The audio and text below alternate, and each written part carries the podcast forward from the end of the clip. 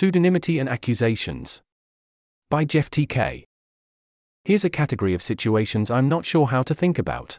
Avery, writing under a pseudonym, Alex, accuses Pat of something, let's say abuse. A major motivation of Avery's is for people to know to consider this information before in their interactions with Pat. Pat claims that actually it was Alex who was abusive and gives their side of the story. While it's all pretty hard for outsiders to judge, a bunch of people end up thinking that they would like to take some precautions in how they interact with Alex.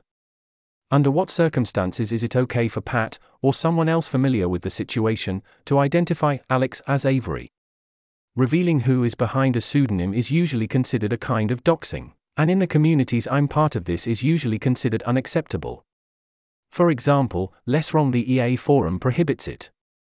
Quote we also do not allow doxing or revealing someone's real name if they prefer anonymity on the forum. End quote. And while I can't find anything in the Less Wrong docs about it, they recently issued a temporary ban to someone for revealing a pseudonym.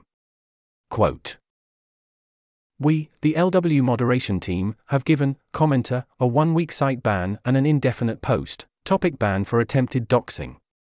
We have deleted all comments that revealed real names, and ask that everyone respect the privacy of the people involved. End quote. In general, I'm in favor of people being able to participate online under a pseudonym. I think there are better and worse ways to do it, but there are lots of valid reasons why you might need to keep your real life identity separate from some or all of your writing. Doxing breaks this, though in some cases it's already very fragile, and so there should be a pretty strong presumption against it. On the other hand, there's no guarantee that the person who speaks up first about an issue is in the right. What if Pat is correct that it really was entirely Avery being abusive, and publicly accusing Pat of abuse is yet another form of this mistreatment? If we say that linking Alex back to Avery isn't okay, then the social effects on Avery of posting first are very large. And if we settle on community norms that put a lot of weight on being the first one to go public, then we'll see more people using this as an intentional tactic. 1. Public accusations of mistreatment can be really valuable in protecting others, and telling your story publicly is often heroic.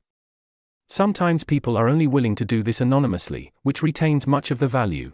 I don't think I know anyone who thinks the 2018 accusations against Brent, which led to him being kicked out of the in person Bay Area rationality community, were negative. Even when many people in the community know who the accusers are, if accusers know their real names will be shared publicly instead of quickly scrubbed, I suspect they're less likely to come forward and share their stories. But it seems like it would normally be fine for Pat to post publicly saying, Avery has been talking to my friends making false accusations about me, here's why you shouldn't trust them. Or a third party to post, Avery has been saying false things about Pat, I think it's really unfair, and here's why. In which case, I really don't see how Avery going a step further and pseudonymously making those accusations in writing should restrain Pat or other people. I think the reason these feel like their intention is that my underlying feeling is that real victims should be able to make public accusations that name the offender, and offenders shouldn't be able to retaliate by naming victims. But of course, we often don't know whether someone is a real victim, so this isn't something community norms or moderation policies can really use as an input. There's a bunch of nuanced discussion about a specific recent variant of this on the EA forum and less wrong. I don't know what the answer is, and I suspect whichever way you go has significant downsides. But I think maybe the best we can do is something like a trusted community member or group that isn't close to the dispute, too, evaluates the situation and makes a judgment on whether there's enough evidence that the norms against doxing don't apply. But how badly? What if someone says more evidence is coming but it's not ready yet? How strong does the evidence need to be? messy all around, with real consequences to potentially incorrectly doxed accusers, to potentially falsely accused people, and in important warnings we never hear because people are worried about being doxed. 1. I think it also means that for many private disagreements there would be a stronger incentive to go public. If I was in a messy situation with someone and my community used these rules, maybe I should quickly tell my side of the story. Publicly, if I think otherwise, the other person will tell theirs first under a pseudonym and initiate an asymmetric battle of reputations. 2. In the specific case that prompted this post, it's especially tangled in that one of the two main places where this dispute is playing out is run by people closely tied to the pseudonymous accusers. And so while the forum mods would normally be natural judges, I think in this case they're too close to the situation. This article was narrated by Type 3 Audio for Less Wrong.